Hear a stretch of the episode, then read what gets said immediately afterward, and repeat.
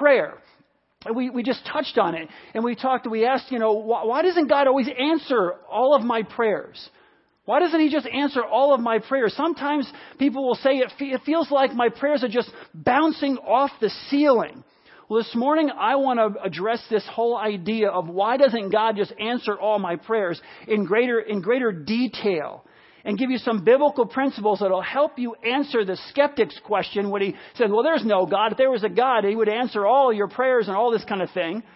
So that we'll give you enough to answer maybe some of the skeptic's questions, okay, or confrontation, if you will, and also some of your own questions, because this isn't just skeptics asking. These are Christians that ask these questions. Well, why isn't God answering or giving me what I want when I, when I ask Him for it?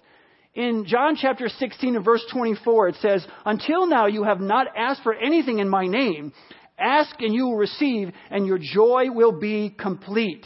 So the Bible does clearly teach that God will answer the prayers of His people. So why am I not getting everything I ask for?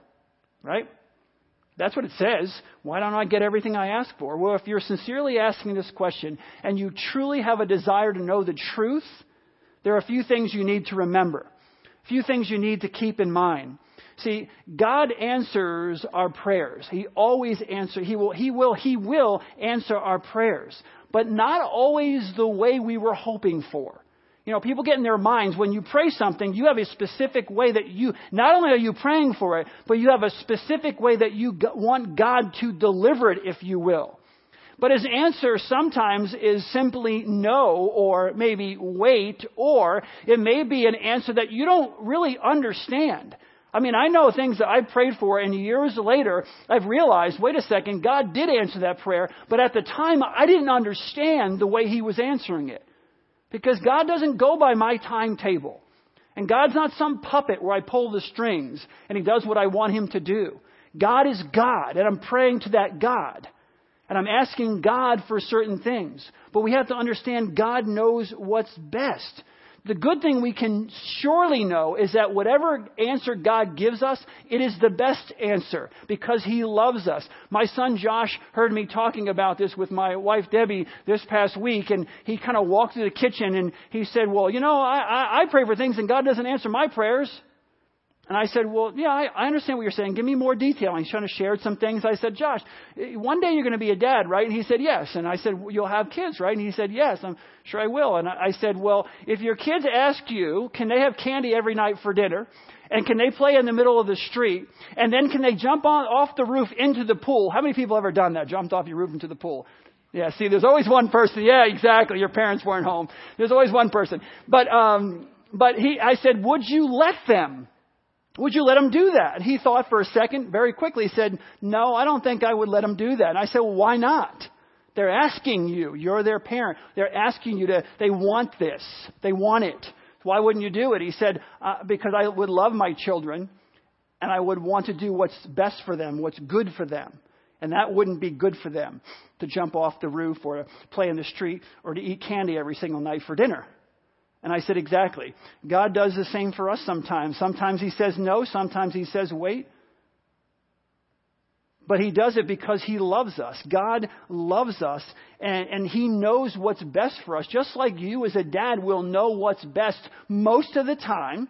Most of the time, we're not God as parents, but we usually know what's best. Just like you are doing what's best for your child, God always, always knows what's best for us because He's God. And He always gives us what we, what He knows is best for us. And He loves us so much. And here's the thing. God will answer our prayers, but He won't always give us what we want, he, but He will give us what we need. See, sometimes we, our prayers kind of come out they, that we want what we want. We want God to just give whatever we're asking for. God is not always going to give you what you want, but He will always give you what you need. As we pray, we need to be honest about the things that we want and need. Honestly, I think it's important for us to, to share our hearts with God and to be open to God and say, and just kind of share from what's going on in our minds. He knows already. Share it, but at the same time realize that God is in control. It is God who is in control.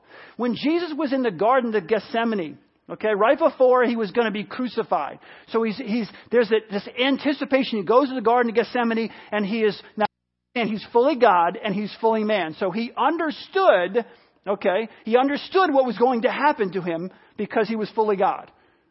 But he's also fully man. All right, so what he does, he's in the Garden of Gethsemane and he's anticipating now, not totally, but he's anticipating what's going to be happening to him over the next few days. And this is what he prays. I love this because you get both of them here. Fully man, Father, if you are willing, remove this cup from me. If you knew, if you, if you could comprehend, which we couldn't because we don't have the mind of God, but if we could comprehend what was going on, we would pray the exact same thing, except probably a lot more fervently. Father, if you're willing, remove this cup from me. This is going to be overwhelming. If there's another way to pull this off, hey, that would be good. Right about now would be a good time to, you know, to spring the new one on me and say, hey, I have a different plan. But this is what he continues fully man, fully God. Yet, not my will, but yours be done. See, that's the attitude that we have to have. We need to ask what's on our hearts, but then realizing God is in control. He knows what's best for us. And to say, God, if it be your will, if it be your will, would you do this or would you do that? See, we should ask God for help in every single area of our lives, but at the same time realize there's a much bigger picture here that's involved. There's more than meets the eye. We can't just pray in a, in a, in a bubble and think, you know, well, what's best for me? How is my life going to turn out? How is this going to affect me here? How is it going to affect me there? There's a bigger picture involved here. There's more at stake here. We're talking about the kingdom of God. And when we pray, we need to put ourselves in perspective of that kingdom, what God is trying to accomplish in the history of the world, not just in our particular lives. We are His children. We are His ambassadors. This is not our home, this world. Heaven is our home. And while we're here, yes, we want to pray, but we need to pray with the attitude, God, your will be done. During a men's Bible study, uh, on Wednesday mornings, we do a men's Bible study, we were talking about this particular subject. And Jason Monifo had some good insights. And so I asked him to come this morning and share those insights with you.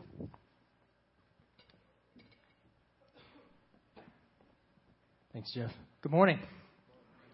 Uh, as uh, Jeff was saying, um, you know, prayer, your how you view it and um, apply it to your life can be based on your um, your perspective uh, and how you see things. And I wanted to share with you um, when I made the decision to follow Christ at the end of college. There was a a guy that was speaking, and he shared a verse, and I've held on to that verse my whole life, and it kind of set. Uh, it was something I grasped, and I uh, it gave me hope uh, to move forward. And I'm going to I'm to read that for you. This is the verse in the Bible. I'll read you the other one later. Um, for it's Jeremiah 29:11. For I know the plans I have for you, declares the Lord. Plans to prosper you and, not to harm you. Plans to give you hope and a future. So that was the verse, okay? But I want to share with you how I applied it to my life and just my perspective. Not that there was a misinterpretation. It's just how I I kind of uh, uh, made it fit what I wanted. This is Jason's verse. Jason, for I know the plans that you have created for yourself, and I agree with all of them, declares the Lord. plans to prosper you and not to harm you, plans to give you hope and a future. Applying that to your prayer life, that will that will mess it up um, your your um, your expectations probably won't be met, and mine weren't either for the most part. Um, but if you if you notice, it says, "For I know the plans I have for you." They are God's plans that are being applied to you if you accept them. Well, early on, my prayer life was very self-centered, and it was it was all about me. Uh, God's priorities were my priorities, and that's how I kind of saw it that way because I had needs and. Um, I trusted him and I believed in him, and this was a new relationship, and I was really excited about it. But as I started to grow, I started realize, realizing how small I was and how large God was. And as I did that, it made me really start thinking, why would why would God consider my priorities His priorities? Uh, it's not about me. This is about God and his kingdom. And that kind of that kind of set that kind of set me in a direction. And then my question was, so what's in it for me? If it's about God and his kingdom, what's in it for me? Well, that is what's in it for me God and his kingdom. I, we, have the great opportunity to be a part of God and his kingdom. And when we do that, now his priorities become our priorities, and our prayer life will reflect that. And that's that's us. Um, Jen was singing a song, "No Place I'd Rather Be," um, in His presence. Exactly what He's asking us to do. Mm-hmm. A lot of times, though, in our prayer life, we make our focus more about the gift and not the gift giver. Um, so we we all need to have a priority that know we can ask for things, but we have to know the ultimate thing that He's in control, uh, and He is our um, our sovereign God. Um, I mentioned in here that, and I mentioned in our Bible study uh, that there was uh, we grow and just reflect. I, I didn't do this on purpose, but when I look back and how did I grow, there's four things I applied to my life. Looking back and things that I actually did that helped me. One of those was pray. Now we're having this conversation about prayer, God ultimately wants us to continue to pursue Him. So there's going to be times where we're not praying for the right thing or we're maybe out of line, but that's growth. That will naturally happen. And that's why we're, that's why Jeff's wanting to talk through this. Um, so prayer was very important. Uh, number two, God's Word. Um, so you're not misquoting Scripture, not being misled. You need to have God's Word. It's very, very important. It's His breath. Uh, number three, who are you surrounding yourself with? Who are your influences? Um, I surrounded myself by a lot of godly men because um, I would read and I would pray and I still wouldn't understand sometimes. So God would put men in my life to help uh, lift me up and uh, kind of direct me. And number four is I served. Um, uh, it humbles you a lot and it allows you to uh, put yourself in someone else's situation that maybe is in a lower uh, lower situation than you are. So doing those things help, but um, prayer is so important. So I continue, no matter where you're at in your prayer life, just continue to uh, uh, push forward, and God will God will definitely bless that. Thank you. Awesome, awesome. Okay, so with, with that as our foundation, if you will, there, there, there are other reasons why our prayers may be ineffective. Okay, I wanted to kind of lay that foundation, but I wanted to also now build on that foundation. It see, if it seems like our prayers are not being answered, there may be some questions that we need to ask ourselves. Like, you know, you, you, you pray for something and it's, you're not getting it and you're getting frustrated. Oh, there, well, there's, I guess there's no God and then we get all frustrated and, and whatever. But maybe we need to ask ourselves some questions. Things we don't like to do, but we need to do that. We need to ask ourselves some questions. I have four. Four. First, number one. Okay? What are your motives here? When you ask, do you have the right motives? We talked about this a few weeks ago in James chapter 4 and verse 3. It says this When you ask, you do not receive because you ask with wrong motives. He's saying it right there. Why aren't our prayers answered sometimes? Because we have the wrong motives. God is not going to just give us whatever we ask for if we have the wrong motives. Why? Because that is going to harm us. It's going to harm us that you may spend what you get on your pleasures. See, I think we have the wrong idea about God and prayer. I really do. I think we have this idea that God is somehow this, this cosmic genie. And if I have my Bible and it's a little bit more, and I just rub it the right way, you know what I mean? That genie will come out and grant me my three wishes. Oh, Master, what are your requests? We get that attitude sometimes that God is some cosmic genie, that He is at our beck and call, and all I have to do is ask Him. Doesn't matter what I'm asking for, it doesn't matter my attitude, it doesn't matter how close I am to Him, I just have to rub this thing the right way and I'm going to get it. We often ask God just for stuff, right? Just for stuff. I, I, want, I want more stuff. Like he's some kind of supernatural vending machine that all you have to do is, you know, push the right, you know, combination of buttons and you're going to get whatever falls out. That's not, that's, that's not the God that we worship. Prayer is about so much more. We just sometimes just focus on stuff, but prayer is so much more than just asking for things. It's about adoration, about giving Him our adoration. It's about giving Him thanks for His good, for all the good things that He does for us, His goodness. In your family news bulletin, the back of your family news bulletin, I put down something for you. It's basically the Acts principles of prayer to help guide you. So I'm not going to go over those this morning. I just wanted them in there so that you can read through those. Keep that with you. And as you go into prayer, follow that guideline. It's not anything magical. It's just a guideline to help keep us focused on what's really important. Part of it is asking Him for what you need, yes. And it's okay to ask Him for anything that you need, but keep in mind again who's in control. Keep in mind again that He's not always going to give you everything that you want because He loves you. And He wants you to grow in a relationship with Jesus Christ. And sometimes saying no is what helps us to grow in our relationship with Christ. Just like you, as a good parent, say no to your own children. Number two, another, another question we need to ask is do we have any unconfessed sin in our lives? See, we don't want to talk about this stuff anymore. I watch, I, am watching our culture go through this ra- rapid change, okay? People want to go out and do anything they want to do. They want to behave in any physical way they want to behave. They want to, they want to say what they want to say, do what they want to do, and then they wonder why. Why aren't my prayers being answered? There was a God, if God was real, then He would, He would what?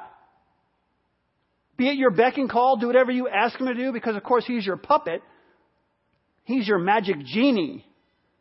See, we get it, we have it all wrong here. And if what, we got to ask ourselves, do I have any unconfessed sin in my life? Because unconfessed sin becomes a stumbling block to having an intimate relationship or effective prayer life with God. In Isaiah chapter 59 verses 1 and 2 it says this, Surely the arm of the Lord is not too short to save, nor his ear too dull to hear. But your iniquities have separated you from God. Your sins have hidden his face from you so that he will not hear. See, I said a few months ago, one of the greatest gifts abilities, whatever you want to use. But one of the greatest gifts that God can give us is the gift of self reflection. The gift of self reflection, the ability to see my own sins, the ability to see my own faults. And when I can do that, I can come to God, I can come before God and confess those things and get into a right relationship with Him. Because many times God is not giving you what you're asking for because you're not in a right relationship with Him. And again, He's not going to give you something that's going to harm you. So, do we have any unconfessed sin in our lives? And do we have the ability to self reflect and ask those difficult questions about maybe what is keeping me away from God? I asked Jimmy Allen to come and share uh, some of the things. He, he, he was talking about self reflection in our, in our Bible study as well. And I asked him to come and share how self reflection changed his life. Hello. So, uh, one thing that I know. Uh, one stumbling block that I held onto for years was uh, the sin of selfishness. Now, God made this apparent to me, you know, through a series of mistakes. but uh, so I would pray to God, you know, help me, help remove this stumbling block from my life. Now, like Jeff said, God's no genie. You don't. I didn't just pray about it and He said, "Poof, okay, Jimmy, you're no longer selfish." It didn't happen like that. Typically, what I found what happens is God will do one of two things. He'll either show you in a life event that is a perfect example of what you're doing wrong so maybe you would go, "Oh yeah, I see now. I that's I should get away from that." Or he'll show you the opposite example of what you should be striving for. And for me, that's what happened. He showed me uh, selfless, selflessness. So, as many of you know, me and Shannon, my wife, we adopted three children from Ethiopia. Well, about five years ago, when we were completing the adoption for our sons, we were in Addis Ababa, which it's just basically like a big city like any other, except the traffic's a little crazy. That's a whole different uh, story. Uh, uh, one day they were taking us in a van. It was us and some other couples. Uh, we were going to go shopping in the shopping district, and uh, the agency they told us now when you're on the road, there's going to be children coming up begging. Uh, but you want to be careful about that because it's actually it's forbidden within the city for people to beg. So we're driving along. It's a, like a four lane uh, road, more like a highway, and we come to one of maybe two lights that even exist in Addis, and we get stopped. And of course, all of these children run up to the van in the back where all the Americans are. And so we start giving them out little Nutri-Grain bars and whatnot. And someone noticed that one little boy got something, and then he was back. And they said, "Well, wait a minute, he's he's back again for something else." So we gave him something else and there's more kids. And then the same kid comes back again, and everyone's going, well, that's not fair. He's just taking and taking. So we gave him one more thing, and this time we paid more attention to what he was doing. And what he was doing was he was running across the four lanes of the road, and there were some little ones lined up, some little children who couldn't possibly cross this road. He was given everything we were given to him. He was giving it to these other kids. And right then it dawned on me. I said, Oh, I see, God. That's selflessness. I want to be like that kid. Even though I'm hungry and I have the resources, I want to give to the least of these first and then feed myself. And God said, There you go, work on that. yeah, excellent. Thank you. Yeah, excellent. Excellent. See, God uses people who have the ability to um, own up to, okay, and confess the sin in their lives. You know, one of the one of the, the, the characters in the Bible I love, the people in the Bible I love the most is David, and not because oh he's, he was he slew Goliath. That's a great story. I love it to death, and I use it all the time. But there's another story that means even more to me. David, you know, David is called a man after God's own heart, and you got to ask yourself why because David committed adultery with Bathsheba, and then he ends up killing Uriah the Hittite by sending him to the front lines, and he gets killed. So he basically murders the guy. I don't know how you want to put it, but he sends him up front knowing that's what's going to happen. So you have this guy who's committed adultery, and he's a murderer. And so Nathan the prophet comes along and says to David, I'm going to tell you a story. And I'm paraphrasing the whole story. You can go read it. I love the story. He says, David, I'm going to tell you a story. I heard recently this happened. He said, there was this rich guy and this guy had all kinds of flocks of sheep. He had, he had everything he needed. He had tons of everything. And then there's this poor guy, and the poor guy only had one little lamb. And he goes on to tell a story about this little lamb. The guy slept with the lamb, and he held it close to him. It was like one of his daughters, and his family loved it, and they pet it. And you could just see this, man, little bitty lamb. He was so cute. You know what I mean? And Nathan's telling the story, and David's like, yeah, this is cool. And then David says, yeah, know what this, oh, the rich guy did? And he has all these flocks, and he took the lamb from the poor guy, and he cut it up, and he fed it to the, the, the other rich guys that came to stay at his house. David's like, what are you talking about? And David's the king, so David's like, off with his head. You know what I mean? This guy, I can't believe he was, in, he was enraged. And Nathan said to him, what do he say? Anybody? You are the man. And David didn't say, off with his head for saying that. You know what I mean? Because he's a king, right? David could have said, oh, who you, who are you to tell me? I'll do anything I darn well please. I'm the king. You can't tell me I'm sinning. You can't tell me that's wrong. You can't tell me whatever. Take whatever woman I want. If I want more women, I'll take more women. If I want to kill, I'll do whatever I want. That's not what he did. He got in sackcloth and ashes and he, and he went to the ground and he prayed and he humbled himself before God. And he wrote Psalm 51, Have mercy me, O God, according to your unfailing love, according to your great compassion. Blot out my transgressions. You, against you, you only have I sinned and done what is evil in your sight. And he has this incredible prayer of repentance. And the Bible calls him a man after God's own heart. Self-reflection, the ability to see yourself and to confess your sin makes a person after God's own heart. We understand God. We understand the kingdom of God. We understand what's important. And our prayer life takes on a whole new perspective. We need to be able to see, ask ourselves, is there any unconfessed sin in my life? And is my attitude, well, none of your, none of your business what I do behind closed doors? What business is it of yours? What business of it is it of God's what I do? I'll do whatever I want to do. I'm an American. I can do everything I feel like doing. You can't tell me everything's relative anyway. My truth is my truth because I believe it. You have that kind of attitude, any unconfessed sin in your life, stop asking the question, why is God not responding to all of my prayers when I just throw them out and ask for them? There's a reason for it. Number three, Number three, have I made anything more important than God?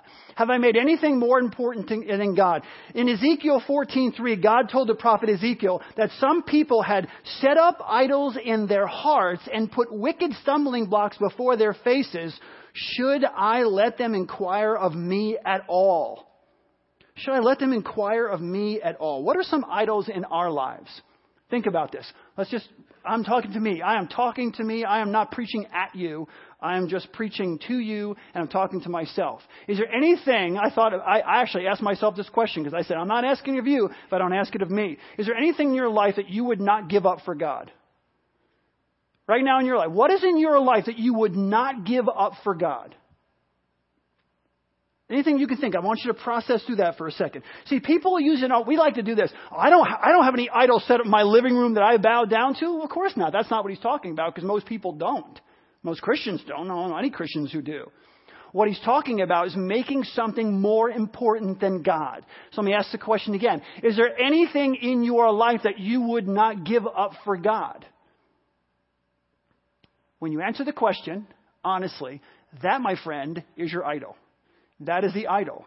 Is there anything keeping you from having that intimate relationship with God and communicating with God and communing, if you will, with God? And remember, when you're answer, answering that question, remember, one of the greatest gifts that God can give you is a gift of self reflection. So be honest. Be honest. What is it that you will not give up for God? Because He knows what it is already. He loves you so much that that has to go. That will have to go. But it also could be affecting your prayer life. So before you eliminate God from the equation because God's not answering your prayers, you need to ask again yourself some important questions. Because God wants to have that relationship, and sometimes we are the block, if you will, to it. The fourth question we need to ask is Am I reading my Bible? Okay?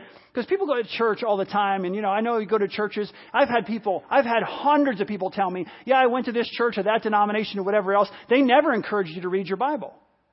So the, my question is to you, if you're, if you're wondering why your prayers are not being answered or why they're not being answered the way you want kind of thing, then are you reading your Bible and are you studying your Bible? In John chapter 15 and verse 7, Jesus said this, If you remain in me and my words remain in you, Ask whatever you wish and it will be given to you. See, the reason why this is so important is because the Word of God helps us understand who God is. And the Word of God answers a lot of the questions that we have, the why questions. But we don't, we don't get them answered because we don't read the Word. We don't know the Word.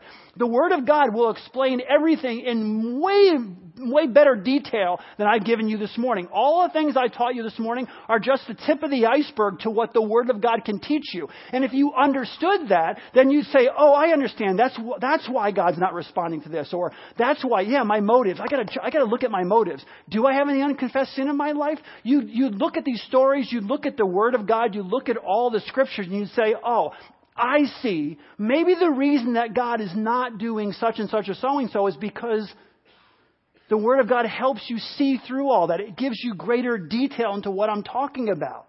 And see, all of these points I've just laid out to you are all significantly important. They're all good questions. But the greatest question of all that I'm going to close with this morning, the greatest question, which is actually like a fifth question, but I kind of wove it in. The greatest question of all is, do I belong to God?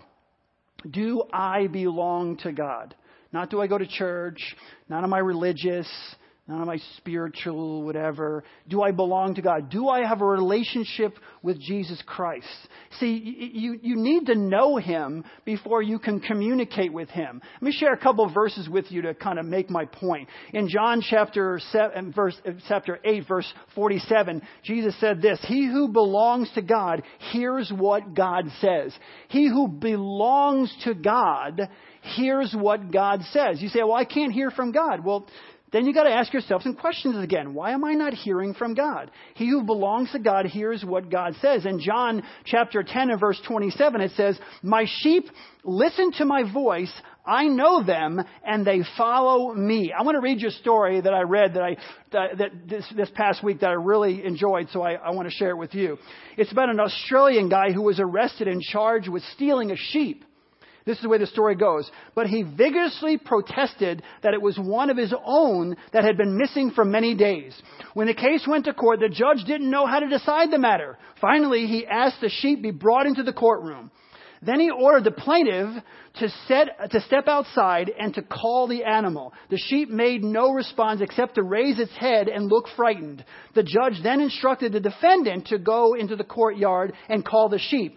When the accused man began to make his distinctive call, the sheep raised up and ran toward the door, toward that voice that he had heard. It was obvious that he had recognized the familiar voice of his master. His sheep knows him, said the judge, case dismissed.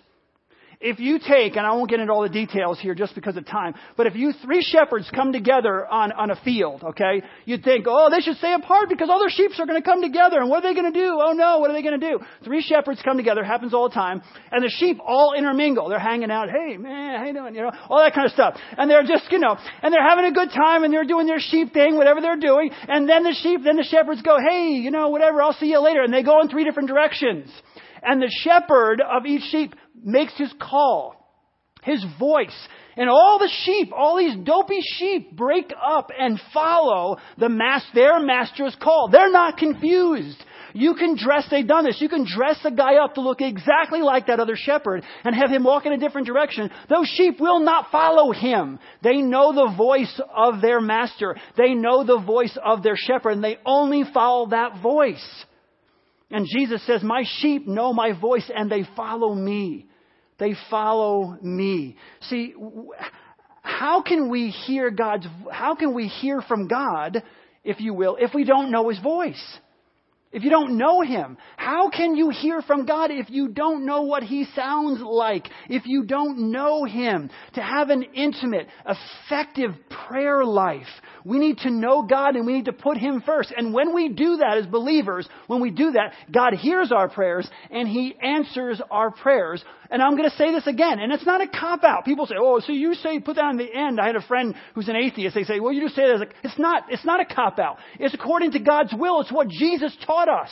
Not my will be done, but your will be done. Paul would say the same thing. I'm going to go to this place if it be God's will that I that I go. I will visit you in a year if it be God's will. God is not a puppet. God isn't, he's not, I said he's not a genie. God's not a, a, a, supernatural vending machine. God is God and we worship him. We are the sheep and we follow him. We do what he says. So God does answer our prayers. God will answer our prayers. But we have to continue to have this, the submissiveness to God to say, God, your will be done. And let me, give me the maturity, the spiritual maturity to accept your answer, whatever it is, knowing that you are doing it for my good. See, you just need to trust that God is going to answer you, give you the best answer for your life and for His kingdom and for His glory. God is going to lead us down the right path for us if we trust Him. In Proverbs 3, 5 and 6, it says this. I love this verse. Trust in the Lord with all your heart. Lean not on your own understanding. Lean not, see, on your own understanding of what you think is best. In all of your ways, in everything you do, acknowledge Him, and He will make your path straight. Right? Trust in the Lord with all your heart. Trust Him. Lean not on your own understanding. In all of your ways, acknowledge Him, and He will make your path straight. If you're here this morning and you're not sure you, you know where you stand with God, there was a time in my life, 17 and a half years old, I had no idea where I stood with God, and someone asked me the same question. And I want you to bow your heads with me as I finish off here. I want you to bow your heads and listen to what I'm saying here.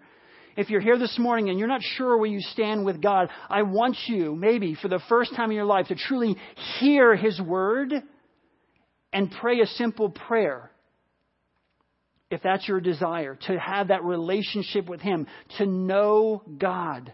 In John 3:16 it says for God so loved the world that he gave his one and only son that whoever believes in him will not perish but have eternal life.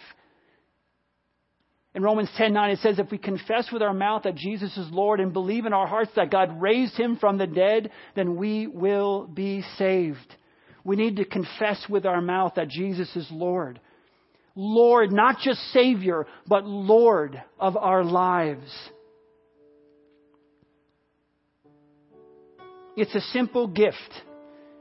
God the Father is offering you the gift of Jesus Christ. And when you have that gift, Jesus covers you from everything you've ever done in the past, everything you've done in the present, and everything you will do in the future. His blood covers all of that. And so you can enter into the presence of God.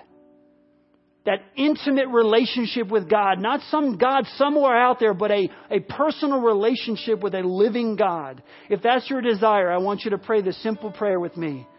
God, thank you for sending your son, Jesus Christ. Father, I realize that I'm separated from you because of my sin. And like David, Lord, I want to just fess up. I don't want to have an arrogant attitude and just hold on to something I know is wrong. I confess my sin before you and ask that you, through your Holy Spirit, through the blood of Christ, would take that all away. So I confess my sin and ask that you would in, invade my life. That you would truly invade my life and you'd be the most important thing in my life. You would come first. Be the Lord and Savior of my life. Give me your Holy Spirit to show me the life that you want me to live, the gifts that I have, and how I can use them to further your kingdom.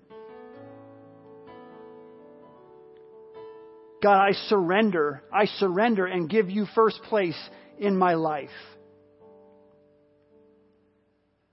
God, please hear my prayers. Hear my prayers. In Jesus' precious and holy name. Amen. If you just keep your head bowed, I just want to encourage you. If you prayed that prayer for the first time, we had multi, multiple people in the first service pray that prayer, and they came out to me after the service and just shook my hand and let me know that they did that so that I can follow them up and I can encourage them and help them on their road, their spiritual journey. If you prayed that prayer, just raise your hand up very quickly and you can put it back down. I just want to, want to encourage you. Amen. Amen. Amen please come to me after the service and let me know that as well if I missed your hand. And I just want to, I just want to give you what you need for your spiritual growth. And Father, we thank you for this time that we can spend together. We thank you, Lord God, that there are answers to our questions, but they're not always easy. They're not always simple, and they may not always be what we like. But this isn't a game. This isn't a religion. This is a relationship with a living God who doesn't dance to the beat of our drum. We don't make up in our minds or coerce or pretend that you're somehow going to do something for us, Lord God, because it's just something that we desire. But you're a God who loves us so much that you want to meet the desires of our hearts. But you want our hearts to be in the right place. You want us to have the right attitude. You want us to have the right motives. You want us to be more like your son, Jesus Christ. That's your goal. So, God, I pray our prayers would meet that goal. That when we ask for things, it would be in such a way that we would be desiring to be more like your son, Jesus Christ. We know you give us little things. We know you answer our prayers and maybe things that don't seem so incredible but they matter to us. And so thank you for answering those prayers. But thank you for saying no, because it saved our lives so many times. And so much grief and hardship in relationships and in jobs whatever else, Lord, we prayed for. Thanks for saying no. Thanks for closing the door and loving us more than we even love ourselves and knowing more about us than we know about ourselves. You're awesome. We praise you, we thank you, and we give you this time and pray that it would be ingrained in our minds, Lord God, that we remember it, and as we pray, it would be in our, it would be in our attitudes and in our minds. In Jesus' precious and holy name, amen. Have a great week.